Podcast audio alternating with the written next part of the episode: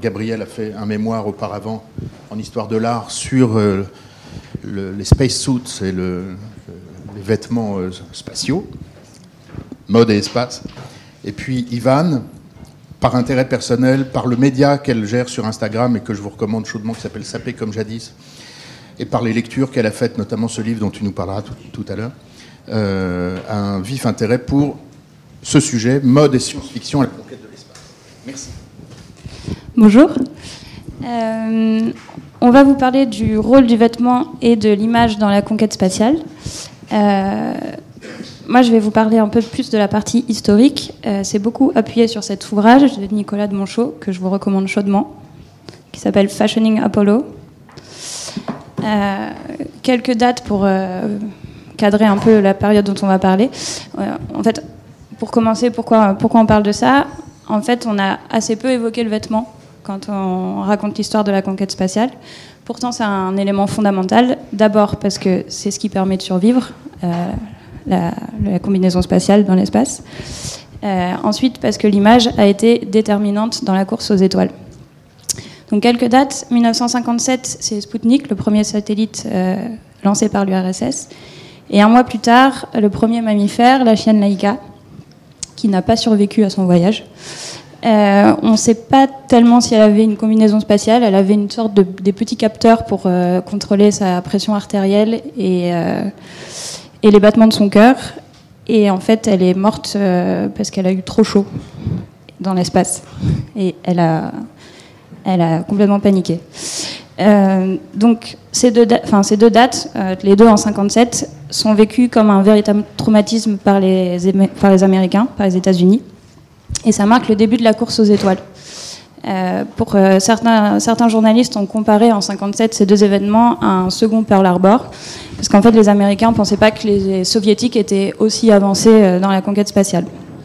La NASA est créée en 58, donc juste un an après, et, à partir de là, ça devient l'obsession américaine en fait d'envoyer un homme dans l'espace. Ça se fait pas tout de suite parce qu'en 61, le premier cosmonaute à être envoyé dans l'espace, c'est encore un soviétique, Yuri Gagarin. Et il faut attendre 69 pour que deux Américains posent le pied sur la Lune. Donc, dans les années 60, euh, JFK est président des États-Unis et ça devient vraiment son objectif principal d'envoyer un homme dans l'espace. Marcher sur la Lune, ça présentait pas un intérêt fondamental dans la course aux étoiles. Ça, ça servait pas franchement à grand chose.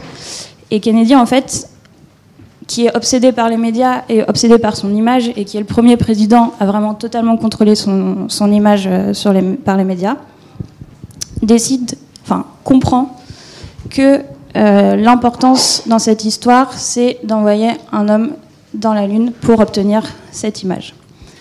Euh, la télé est fondamentale à cette époque et c'est ce qui permet de totalement contrôler son image, mais c'est la contrepartie de ça, c'est aussi que ça, crée un monde qui est totalement mené par l'agenda médiatique, où un seul événement peut avoir des conséquences complexes et très fortes pour la présidence. Donc Nicolas de Monchot, il a, choisi deux images, on pourrait en prendre d'autres, mais celle-ci d'un moine bouddhiste euh, qui s'immole par le feu, qui s'immole au Vietnam, euh, ça marque le début de l'escalade dans la guerre au Vietnam parce qu'en fait, cette image a une répercussion mondiale et elle crée une émotion mondiale extrêmement forte. À partir de là, JFK va euh, euh, comment dire, virer euh, l'ambassadeur du Vietnam et nommer un nouvel ambassadeur, qui, et ça c'est vraiment une date qui, qui, marque le début de la guerre au Vietnam. L'autre image, c'est en Alabama, toujours dans les années 60 avec ce jeune homme afro-américain qui est attaqué par euh, la police canine. Ça crée aussi une émotion très très forte dans le pays. Et à partir de là, il va s'engager plus fortement euh, dans la lutte pour les droits civiques. Donc à la fois à l'intérieur du pays et à l'international. Donc à partir de là, toute la conquête euh, de l'espace et la course aux étoiles peut être pensée dans ce seul objectif d'obtenir une photo d'un Américain qui marche sur la Lune. Donc Kennedy triple le budget euh, alloué à la, recherche spatiale et il fait travailler des équipes 24 heures sur 24 sur les programmes de recherche. les différents conseillers de Kennedy qui sont crédités dans les mémos à cette époque-là sont évidemment des chercheurs, des scientifiques, des hommes de la NASA, mais aussi Frank Stanton, qui est le président de CBS. Donc dès le début, en fait, euh, des hommes d'image sont impliqués dans ce projet et, euh, doivent mener à euh, cet objectif qui est d'obtenir une image de télévision. Donc c'est avant tout une, opération de com, de marcher sur la Lune. Mais pour marcher sur la Lune, il a fallu des nouvelles combinaisons spatiales. Donc c'est très lié aux vêtements. Alors pourquoi on met des combinaisons spatiales déjà? Parce que sinon on, meurt. On ne peut pas euh, survivre dans l'espace sans combinaison. Donc en fait, ce sont, de petites euh, atmosphères portatives pour se protéger des risques de dépressurisation et euh, pour, pour survivre à une très haute altitude. Les premières combinaisons sont juste des dérivés des combinaisons que les pilotes portent à très haute altitude. Donc en fait, les, pilotes ont juste un masque quand ils volent à des altitudes où ils peuvent encore respirer seulement à l'aide d'un masque. En revanche, dès qu'ils s'éloignent un peu de ces altitudes et qu'ils montent, ils ont besoin d'une combinaison euh, pressurisée qui leur apporte euh, l'oxygène nécessaire. Donc ces combinaisons, le problème, c'est qu'elles servent en cas d'urgence, mais pas pour rester longtemps euh, dans des situations de manque de pression ou de manque d'oxygène. Elles sont utilisées uniquement à l'intérieur des vaisseaux spatiaux. Donc Mercury, la, première euh, exploration spatiale, euh, les, pilotes restent uniquement dans les vaisseaux spatiaux. Et dans un deuxième temps seulement, on améliore euh, les combinaisons pour pouvoir faire des spacewalks, donc des sorties dans l'espace. ça, c'est la, mission Gemini, qui est la première à effectuer des spacewalks. Ils étaient beaucoup plus simples que ceux d'aujourd'hui, donc ces, combinaisons étaient beaucoup plus simples, et sans leur propre système de survie, c'est-à-dire que les, cosmonautes étaient liés par un tuyau qui était... Euh, ils restaient accrochés en permanence à la navette spatiale. Ils n'avaient pas leur propre système indépendant qui leur permettait de, survivre dehors. Euh, le fait de sortir dans l'espace, ça a aussi nécessité de s'adapter à des températures extrêmes, qui peuvent aller de moins 250 degrés environ à plus, plus 120. Euh, donc il a fallu améliorer les choses et puis aussi penser à des trucs auxquels on ne pensait pas avant, notamment éviter que les pièces fondent au soleil. les premières, les premières combinaisons, ils se sont rendus compte que les petits zips, par exemple, fondaient au soleil et donc il fallait des, caches pour les protéger. Ça, c'est les combinaisons qu'on utilise aujourd'hui, qui s'appellent EMU, pour euh, Extravehicular Mobile Unit. Euh, vous voyez sur les jambes des, bandes rouges. En fait, les cosmonautes sortent toujours par deux dans l'espace. Et donc, ça permet de distinguer euh, qui est qui. Euh, pourquoi c'est blanc? Parce qu'on a besoin de les voir bien dans le fond de l'espace. Comme l'espace est noir, euh, on a choisi le, plus contrasté, donc c'est blanc. Et aussi parce que ça reflète la lumière. Donc quand il fait très chaud, ça permet de conserver une température à peu près, à peu près OK. Quand il fait très froid, on leur met des petits chauffages, notamment dans les gants. Donc il faut mieux que ce soit blanc et chauffé que noir et cramé. Euh, parfois, vous pouvez aussi voir des astronautes en orange. Euh, ça, ce sont les combinaisons utilisées pour euh, sortir de l'atmosphère et pour re-rentrer dans l'atmosphère. Donc, c'est le moment où les astronautes peuvent avoir un accident, mais sur Terre, c'est-à-dire retomber sur Terre. Et c'est pas mal pour les repérer, notamment dans l'eau. En fait, on a choisi encore là pour une question de contraste. Donc, s'il y a besoin de, rescue dans la mer, il faut mieux que ce soit orange pour qu'on les voit bien. Euh, les combinaisons d'aujourd'hui, donc ça c'est un, astronaute très content dans, son EMU. Elles sont euh, méga équipées, c'est-à-dire qu'elles permettent de boire de l'eau potable, euh, de réguler la, température. Vous voyez le, cooling control wave, qui est vraiment cool. Et ça permet aussi de faire pipi ou autre. Euh, donc tout est pensé pour, euh, pour vivre euh, sa vie dans l'espace, pour pallier à tous les besoins. L'histoire du développement des, des, combinaisons spatiales, elle est longue et elle est aussi un peu rigolote, surtout grâce à une anecdote en particulier. ça, c'est la combinaison d'Apollo 11, donc c'est les premiers hommes qui ont marché sur la Lune. Et en fait, euh, elle a été conçue par une entreprise qui s'appelle Playtex. Donc Playtex, c'est ça. C'est des gaines, des soutiens-gorge, des vêtements, euh, des sous-vêtements féminins. Alors comment un, créateur de, sous-vêtements féminins en est arrivé à créer des combinaisons spatiales euh, Ça commence au début du siècle. Le, fondateur de Playtex, qui est un russe qui a émigré en France puis aux États-Unis, qui s'appelle euh, Abraham Spanel, euh, c'est un, inventeur, un entrepreneur qui a commencé par euh, faire fortune dans le, dans le, le storage de vêtements. En fait, il a inventé la première euh, boîte euh, où on peut ranger ses vêtements et ensuite aspirer l'air pour que ça prenne moins de place. Et donc, il a vraiment fait fortune avec ça. C'est au moment où on a inventé les premiers aspirateurs. Donc, il s'est servi des nouvelles technologies. Et à peu près au même moment, il y a un, un Anglais qui vole des graines d'LVA euh, au Brésil et qui, quitte le pays avec ces graines. Et ça permet à l'Angleterre de développer des cultures euh, à et, surtout en Malaisie. Donc le, caoutchouc devient euh, de plus en plus produit et en même temps on invente le pneu. Donc le cours du caoutchouc augmente très fortement.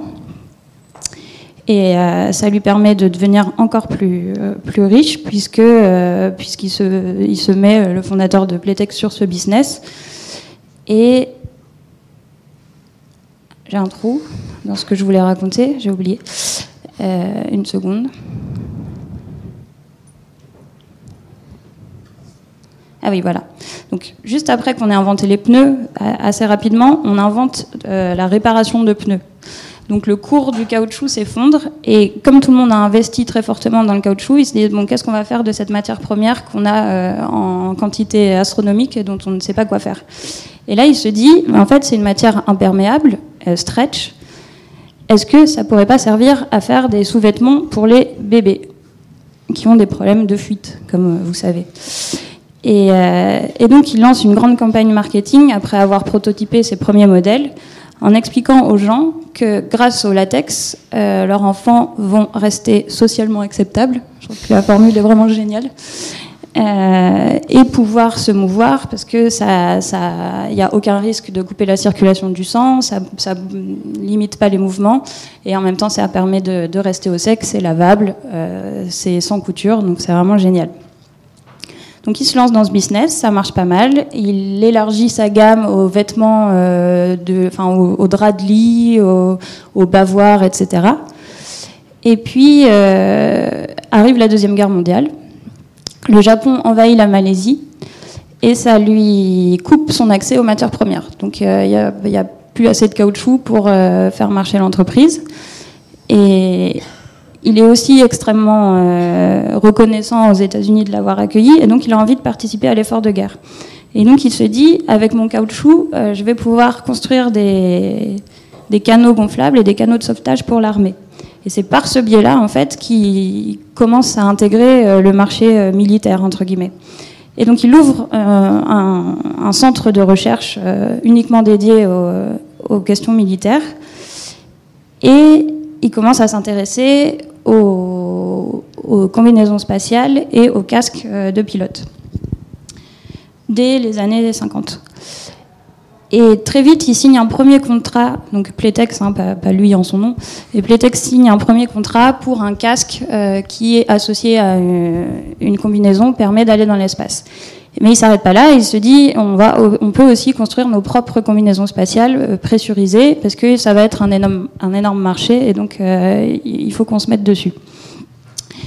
Euh, le premier contrat signé, il participe à un appel d'offres de la NASA et du gouvernement américain pour produire des combinaisons spatiales. sauf que la NASA fait pas tellement confiance à, cette équipe de fabricants de sous-vêtements pour bébés et donc, elle le traite un peu comme un sous-traitant, le forçant à travailler avec une autre entreprise, euh, un peu plus sérieuse euh, sur, sur, le marché. D'autant que c'est vraiment des, outsiders. Le, directeur de la recherche chez Playtex, qui, qui est donc euh, nommé aux questions militaires, c'est pas du tout un ingénieur, c'est un réparateur télé, que, particulièrement doué, que, que le directeur de Bleu Playtex a, repéré parce qu'il réparait très bien la, télé chez lui. Et donc il lui a confié ce poste, et bon, pour la NASA, ça fait quand même pas très très sérieux. Et donc ils sont engagés comme sous-traitants, sauf que la deuxième entreprise avec qui ils travaillent les prennent pas non plus vraiment au sérieux, et donc euh, volent leur design et travaillent dans leur coin. Ils présentent une combinaison spatiale à, la fin de, la période d'appel d'offres qui est nul et qui passe pas du tout les tests. Donc Playtex en fait perd le contrat juste après l'avoir gagné. Ils sont pas très contents. Et ils pensent que vraiment ils auraient pu faire mieux. Donc il se passe encore quelques années où ils retravaillent euh, sur leur projet. Quand arrive un nouvel appel d'offres, parce qu'il n'y a toujours pas de spacesuit euh, vraiment conçu pour euh, la mission Apollo, donc arrive un nouvel appel d'offres, et là ils font un truc vraiment incroyable, c'est qu'ils retournent dans les bureaux de l'entreprise avec laquelle ils travaillaient, ils volent leur propre design qui était resté chez eux, donc ils crochettent la serrure, ils revolent leur propre design, ils repartent avec, et là ils se mettent à travailler jour et nuit pour concevoir une, une combinaison spatiale euh, qui, puisse permettre de marcher sur la Lune. Donc là, vous voyez quelques photos qui sont vraiment géniales des couturières de Playtex qui en fait ont l'habitude de travailler euh, le néoprène et le latex et qui réussissent à concevoir une combinaison spatiale qui soit beaucoup plus souple et qui permette pas seulement de survivre, mais aussi de faire des trucs. En fait, c'est tout l'enjeu de, pas seulement réussir à respirer, mais de sortir, euh, de, faire des prélèvements, euh, de faire des recherches, de pouvoir euh, bouger ses genoux et ses bras, enfin de, vivre dans l'espace vraiment. Il y a trois entreprises qui répondent à cet appel d'offres. Et au moment de, des rendus finaux, la première, son casque explose, donc c'est vraiment un échec. Et la deuxième, ils ont, construit, une combinaison spatiale qui passe pas la porte de la navette spatiale. c'est pas une blague. Ils ont fait un truc trop large qui passe pas la porte. Donc c'est Playtex qui remporte, euh, l'appel d'offres en fait, parce qu'il passe la majorité des tests euh, fait passer par la NASA. Et donc c'est comme ça qu'un fabricant de sous-vêtements qui a su mettre en fait son savoir-faire euh, dans, la couture de latex et dans, ces matières que, pas grand monde utilisait à l'époque, a pu concevoir la première combinaison spatiale pour marcher sur, les, sur la Lune. Aujourd'hui, on en est où des combinaisons spatiales? On utilise encore donc l'EMU que je vous ai montré en, blanc, mais il y a euh, un désir de faire des choses qui sont plus fitées, qui sont plus jolies et qui correspondent plus à un, design euh, mode. Donc ça, c'est la nouvelle combinaison qui a été créée par Boeing. Je ne sais pas pourquoi elle est bleue. Ça, c'est un point à élucider. Je ne sais pas si c'est pour, euh, pour noyer les astronautes ou pour qu'on ne les trouve pas quand on les cherche. Mais en tout cas, elle, est bleue. Et elle est euh, beaucoup plus légère. Elle pèse moins de 10 kg, alors que les premières combinaisons faisaient près de 70 kg. Donc même si on sent moins les kilos dans l'espace, ça, reste quand même compliqué pour se déplacer. Euh, avec plein de nouveaux détails qui sont adaptés à, aux recherches modernes. Par exemple, les gants ont, sont tactiles, donc ça permet de, checker son téléphone dans l'espace. Euh, les épaules et les genoux favorisent les mouvements, donc avec l'aide de soufflet, vous voyez que ça n'a pas exactement la même forme euh, que les anciennes combinaisons spatiales qui étaient très lourdes et très peu mobiles. Et surtout, chaque combinaison est faite à la taille d'un astronaute. Alors qu'avant, c'était plein de petits modules qu'on associait les uns aux autres avec plein de, plein de zips.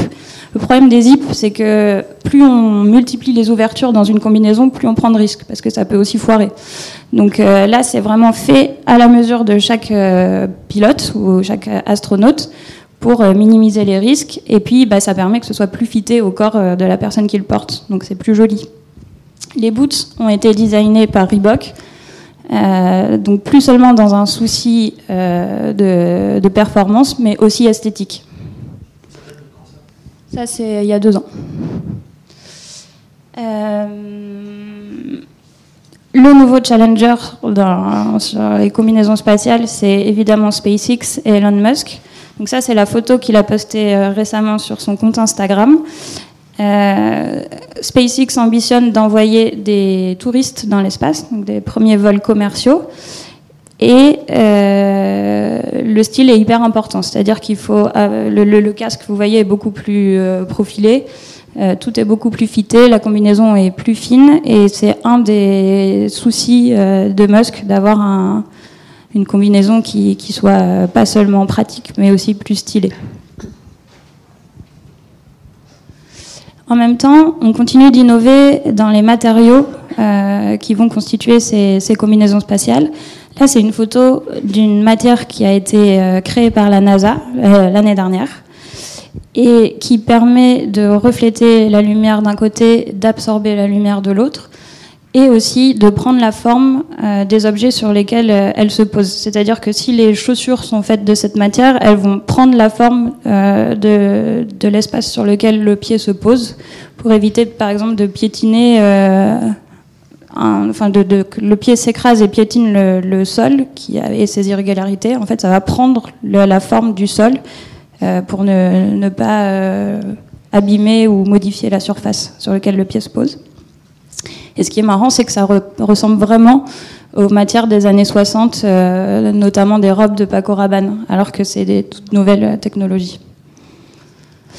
Euh, toujours dans cette perspective des voyages commerciaux euh, dans, l'espace, il y a des designers aujourd'hui de mode, pas du tout techniques, qui, qui réfléchissent à ce que peut être la vie dans l'espace, donc pas la survie, mais vraiment la vie, et euh, les, gestes euh, quotidiens, notamment la douche ou euh, le, sommeil, la nuit, dans la combinaison spatiale et qui réfléchissent à ce que peuvent être les vêtements dans, cette vie dans l'espace. Donc ça, c'est un autre sujet, ce serait trop long d'en parler là, mais c'est hyper intéressant et surtout les projets se multiplient. Donc c'est le signe qu'il y a vraiment une question qui, se pose et qui va devenir hyper importante.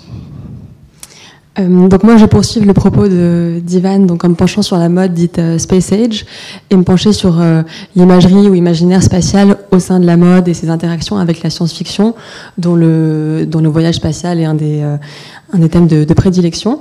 Donc je vais commencer avec un exemple qui est complètement en dehors du domaine de la mode et qui est du domaine musical. Donc ça, c'est la pochette de, du dernier album de deux rappeurs belges euh, qui viennent sortir.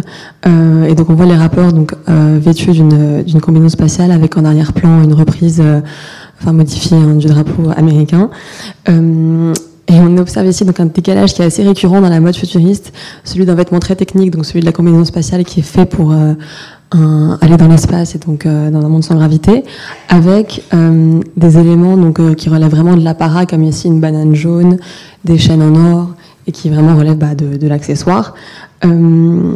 Et donc on retrouve aussi des éléments qui sont au cœur de la mode futuriste des années 60, donc l'importance des États-Unis, l'héroïsation de, euh, des protagonistes, enfin des astronautes ou cosmonautes dans le cas des Russes. Et euh, il y a aussi une dimension un petit peu, euh, on va dire vintage ou surannée qu'on retrouve ici sur un fond gris qui pourrait être, je sais pas, dans un cadre poussiéreux dans un salon et qui en fait est complètement rétro-futuriste. Donc malgré cet aspect daté, il y a très nombreuses marques et créateurs qui ont l'espace comme inspiration. Donc inspiration qui se, qui se manifeste de diverses, différentes manières et depuis, euh, depuis plusieurs années. Euh, donc on avait remarqué dans les années 2010 déjà, euh, en particulier à Londres, des créateurs comme Marie Kratanso ou aussi la collaboration entre Peter Piloto et Kipling qui, qui, qui, en fait calque vraiment des, des, imprimés galactiques, que ce soit sur des sacs, sur des leggings, enfin, un peu partout. et donc ici, ce qui est intéressant aussi de voir, c'est que le, le créateur établit un lien direct entre euh, les machines et le cosmos, avec, vous voyez ici la situation en bas, la, pardon, la citation euh, du créateur en bas, euh, donc, qui, montre que les deux participent de, en fait, sont vecteurs de, de, modernité. On a également cinq ans plus tard un exemple, donc là, qui qui intègre l'espace non pas sur le produit mais sur une campagne de communication. Donc là c'est le cas pour Sephora, donc avec une campagne créée par, par l'agence BETC, qui propose des, euh, des cadeaux euh, dits galactiques. Euh, et donc, on retrouve aussi des éléments de la, de la mode dite futuriste qu'on va évoquer plus tard, donc la combinaison euh, assez moulante, euh, le scaphandre translucide, des, euh, des éléments argentés qui pourraient être peut-être des, des, petites, des petites lunes. Donc voilà, avec une idée de construction d'une femme qui est venue d'ailleurs, qui est très, très séduisante et très glamour, avec vraiment l'héritage de de, l'Amérique des années 60 qui, qui, promeut la, femme euh, de l'espace comme une femme, euh, euh, certes, on va dire courageuse et puissante, mais quand même très soignée avec euh, du rouge à lèvres ou, ou, autre. Et donc en poursuivant toujours cette espèce d'antagonisme entre euh, ce qui relève du, euh, du, sérieux, du, du, voyage spatial, et ce qui relève de ce qu'on pourrait qualifier de, de futile. 2015. Euh, donc la même année, Valentino propose une collection euh, intitulée Cosmo. Donc là, qui joue beaucoup donc sur les imprimés euh, ou les broderies inspirées donc de, la galaxie. Et apparaît un élément qui est assez intéressant pour les, maisons de mode, donc de l'imagerie spatiale, qui est l'aspect sombre ou nocturne de, l'univers, contrasté par quelque chose de très lumineux, qui sont évidemment les, les étoiles ou autres, et qui permettent aux maisons de, proposer des, vêtements du, soir, enfin élégants. Très habillés. Euh, Gucci, donc la marque italienne qui connaît une croissance euh, exponentielle et qui maîtrise vraiment sa communication d'une main de maître, avait dévoilé euh, donc pour la même saison, donc euh, automne-hiver 2017, une campagne intitulée Gucci and Beyond, donc qui pourrait être vraiment le titre d'un épisode de, série B, et qui est inspiré des, des, films et séries de science-fiction des années 50-60 et en particulier euh, Star Trek. Euh, la, marque cite hein, la, série Star Trek. Euh, et donc on observe ici une navette spatiale qui flotte au-dessus d'un champ, enfin inaugurant peut-être un, futur voyage dans l'espace. J'imagine que certains d'entre vous connaissent cette, cette campagne, mais je vais quand même vous montrer la, vidéo. Euh, donc là, ce qui est, assez aussi intéressant, c'est de, remarquer à quel point ils ont voulu retranscrire euh, l'aspect un peu euh, flouté, le coming soon à la fin, qui est, bah, qui est vraiment, vraiment très daté. Et même lorsque la personne finit le plan, le garçon est habillé vraiment à la mode des années 70. Donc ils ont vraiment voulu se, se projeter dans cette époque-là, avec tout, toute l'atmosphère mystérieuse et rétro-futuriste de de, de, Star Trek avec euh, des dinosaures. Il y a vraiment un mélange de, enfin une accumulation en fait de tous les éléments propres à la science-fiction, des dinosaures, des aliens, des robots. On retrouve un, robot qui ressemble beaucoup à celui de, du film euh, Forbidden Planet, qui est antérieur à, à Star Trek, mais qu'on a beaucoup vu euh, euh à cette période-là. Euh, et donc avec un fond de conquête spatiale qui est un inconnu qui est aussi euh, effrayant que qu'enthousiasmant. Donc ici, je vous ai un peu fait des, petites comparaisons entre les images de campagne et euh, des captures d'écran de la série Star Trek. Voilà. Donc euh, c'est une véritable citation. Hein. Il n'y a pas de pas de doute. Le vaisseau spatial.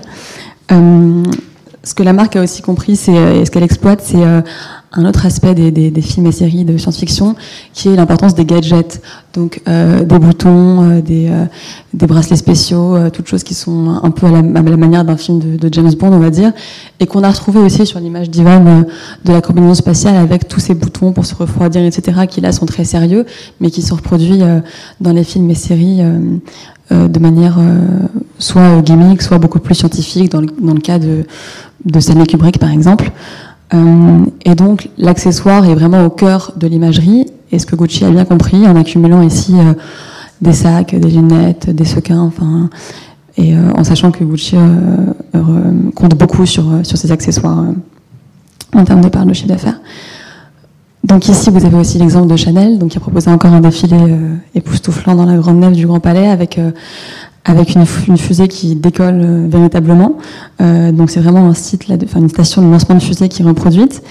Euh, on va remarquer que la fusée est un, un, élément visuel qui est récurrent dans la mode dite futuriste et souvent qui peut être assimilé à, à la femme. Donc ici, on le voit assez bien sur les, les euh, créations proposées par, par Karl Lagerfeld, qu'on peut comparer euh, à ce vous voyez à droite, qui sont en fait des captures d'écran de, euh, la scène de début du film Qui êtes-vous, Polymagou film de William Klein, qui tourne vraiment en dérision euh, l'univers de la mode des, des, années 60 et qui là fait une référence directe à Paco Rabanne, euh, donc euh, couturier qui était surnommé le, métallurgiste hein, par euh, Coco Chanel. Pour information, ce que vous avez vu précédemment, c'est des créations de, musiciens en fait des frères Bachelet. qui sont dans des structures sonores, mais qui sont portées ici en robe. Et je vais vous lire une petite citation d'un personnage qui était dans une rédactrice de mode dans, du film Qui êtes-vous Polymagou, qui s'exprime au sujet de la tenue de Polymagou, qui est mannequin et, héroïne, on va dire, du film, et qui dit Non, je n'aime pas son look. Écoutez-moi, les sœurs Carita, nous sommes prêts à aller dans la lune et vous me faites des boucles à la Marie-Antoinette. Et son maquillage, je veux son visage lisse et dur et lumineux comme l'aluminium. Je veux que ses yeux fassent bip bip, vous comprenez? Regardez là, c'est une fusée et elle cherche bip bip, vous avez compris? Faites-moi une coiffure pour une fusée, Carita, nous allons dans la lune.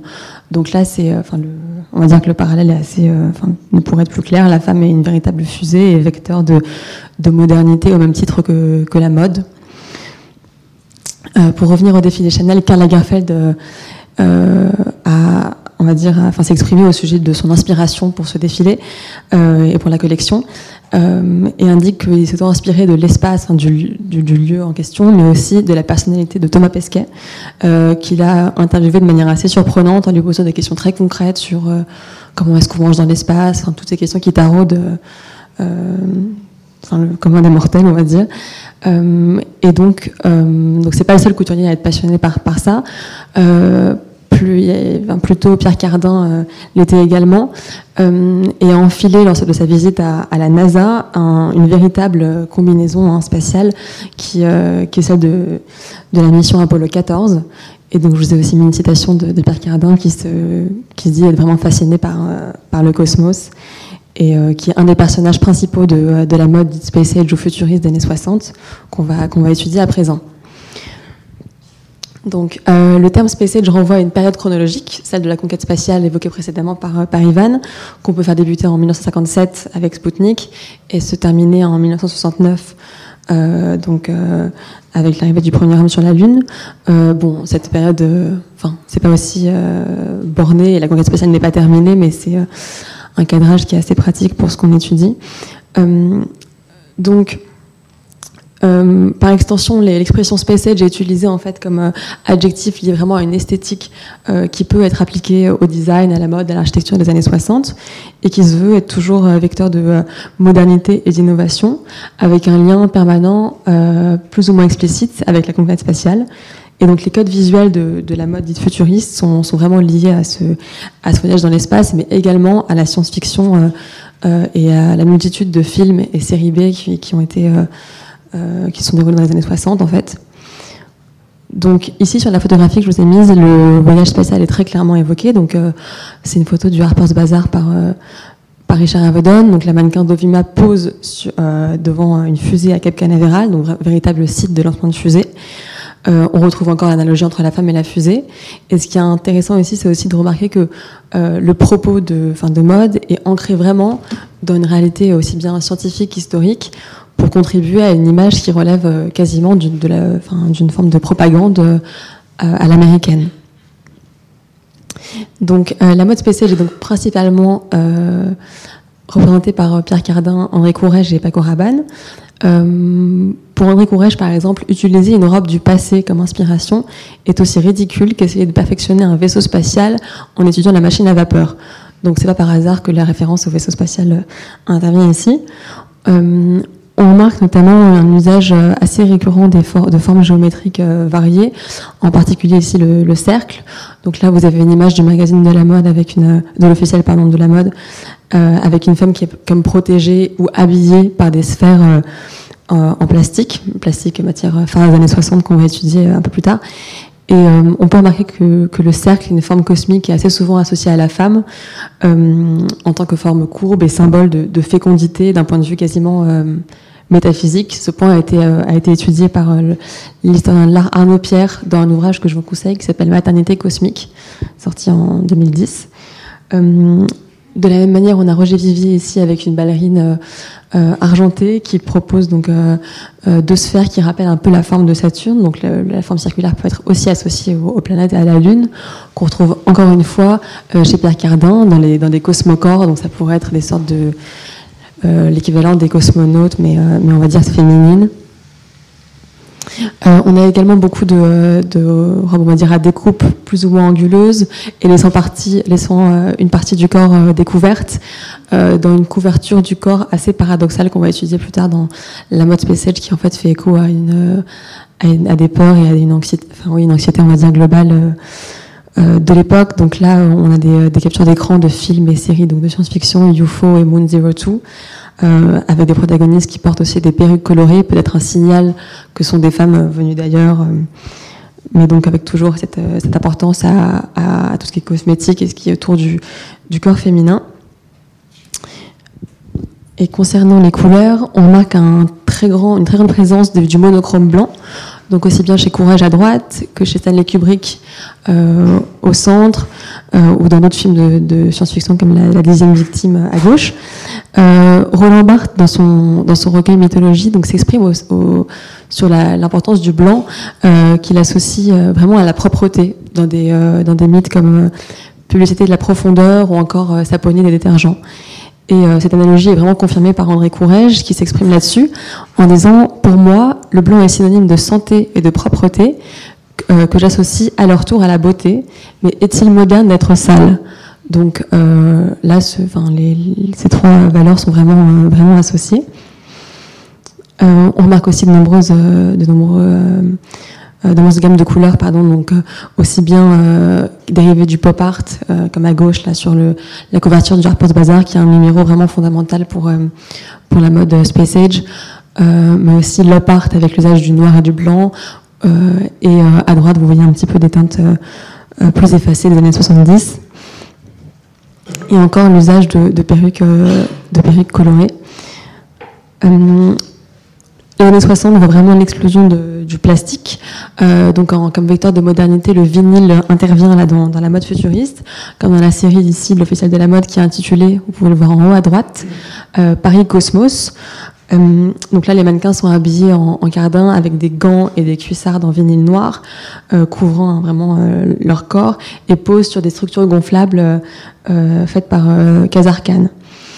Roland Barthes consacre un autre de ses mythes au plastique et annonce que le monde entier peut être plastifié et la vie elle-même, ce qui est confirmé par Andy Warhol, qui lui annonce que machines have less problems.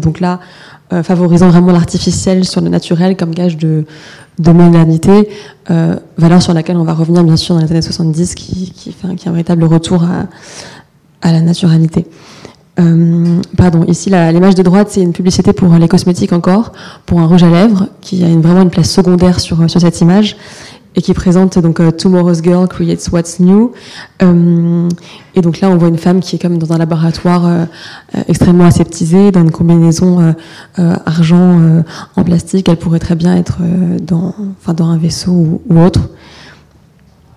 cette couleur argent est, est présente sur de nombreuses créations de, de Paco Rabanne, car il travaille l'aluminium et le métal, avec des, euh, des, structures euh, soit souples, soit plus rigides. On voit que sur la photographie de gauche, la femme a vraiment une posture conquérante. Euh, bon, elle a la montagne, mais elle pourrait être sur un paysage lunaire.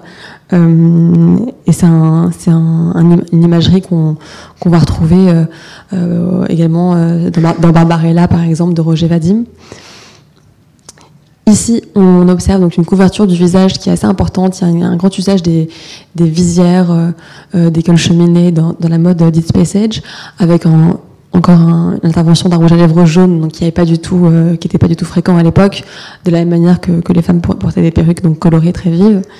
on a aussi à droite l'exemple de chapeau casse qui rappelle vraiment la, forme d'un scaphandre, mais donc ici textile donc par Edward Mann avec des motifs de lune donc avec un, un, parallèle évident euh, avec l'espace. Le scaphandre est donc un vêtement, enfin, un, élément fonctionnel, on va dire, et, technique, euh, assez récurrent donc dans la, dans la mode Space et dans les images qu'on a vues aussi précédemment, au même titre que la combinaison spatiale qui intervient ici, euh, dans le Harper's Bazaar d'avril 1965, euh, donc qui a été vraiment prêté pour l'occasion. Euh, on voit ici donc euh, John Shrimpton qui est présenté comme une galactic beauty sur un fond de comique très pop, avec à gauche un, véritable récit en fait de, science-fiction. Et donc vraiment le lien direct entre l'espace et la science-fiction, on l'avait fait à une période où la science-fiction rejoignait, enfin le réel plutôt rejoignait vraiment le, les, fantasmes liés à la science-fiction ça continue ici, donc il y a encore l'importance, voilà, il y a des touches de, vernis avec un ongle qui est jaune, enfin avec cette importance de, de l'irrégularité pardon, et du bizarre euh, qui, est, qui, est, mis en valeur. Et on va terminer ici avec euh, une publicité Lanvin qui date de 69, euh, où là vraiment c'est carrément une, BD euh, de science-fiction qui raconte en fait le récit. Donc c'est un récit sur les Vénusiennes qui, euh, qui habitent Vénus et qui sont très malheureuses parce qu'elles ont des combinaisons et un scaphandre et que donc personne ne peut profiter de leur beauté et que seule euh, Jeanne Lanvin va les, comprendre, on va dire, et, les transformer et les mettre, les mettre en valeur et enfin les, les métamorphoser. On pourrait donc finir sur, sur une En se posant la question de l'émancipation euh, de, la femme à travers le voyage spatial. Alors certes, la, seule arme qu'elles ont, c'est leur séduction, comme dans Barbarella, de Roger Vadim, Mais, on pourrait quand même imaginer que c'est un, premier, un, premier pas, un premier pas vers son émancipation.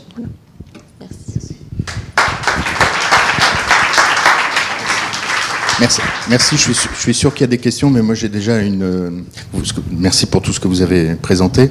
Ça me rappelle quelque chose de très précis que peut-être certains d'entre vous, oui, certains d'entre vous, comme Françoise, ont vécu. Chaque année, Pierre Berger venait ici même, et chaque année, pendant dix ans, il se, à un moment donné, dans sa conf, tu te souviens de ça, Ivan? Il se tournait vers la rue, il parlait de Courrèges, il disait Vous voyez des gens habillés en cosmonautes dans la rue? Eh ben moi, non Etc. Et puis Yves Saint-Laurent, donc, euh, à l'inverse de Courrèges, n'essayait pas de, transformer les femmes en, cosmonautes.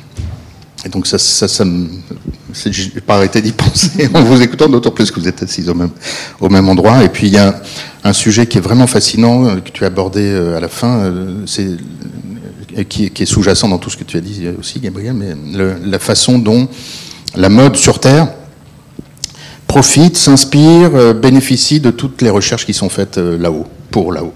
Et donc l'exemple de Playtext, qui est un peu l'inverse, euh, fait réfléchir à ça. Et donc les labos, donc si j'ai bien compris, la NASA aussi bien qu'Elon Musk travaille là-dessus. Je sais que Julien connaît très bien ces sujets-là aussi, qui, va nous parler tout à l'heure. Mais voilà, est-ce que, est-ce que, est-ce que ça circule, et notamment au niveau des matériaux et pas, seulement du design, mais peut-être de la fashion tech?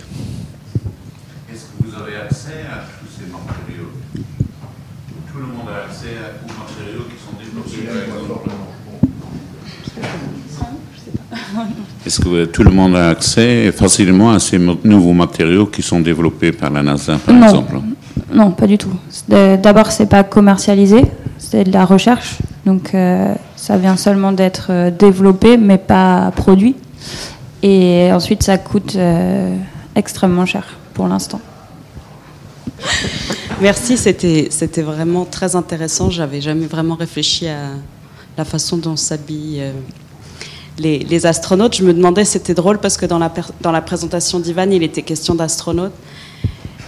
Et dans ta présentation, Gabriel, de la mode, et en fait, on a vu que de la mode femme. Et c'était drôle de voir la différence. Euh, on aurait pu penser que ça aurait pu aussi inspirer la mode homme, et en fait. Il y a un point là-dessus qui est, qui est marrant euh, pour Playtex, euh, j'ai pas eu le temps de développer, mais en fait, les premiers astronautes euh, l'armée américaine a décidé que ce seraient des pilotes de l'armée. Donc, en fait, des hommes. C'est-à-dire qu'il n'a pas été question d'envoyer des femmes euh, au départ, mais pour cette raison. Pas, pas, pas tellement pour une, raison philosophique ou euh, de discrimination, mais parce que ça devait être des pilotes et les pilotes étaient des hommes.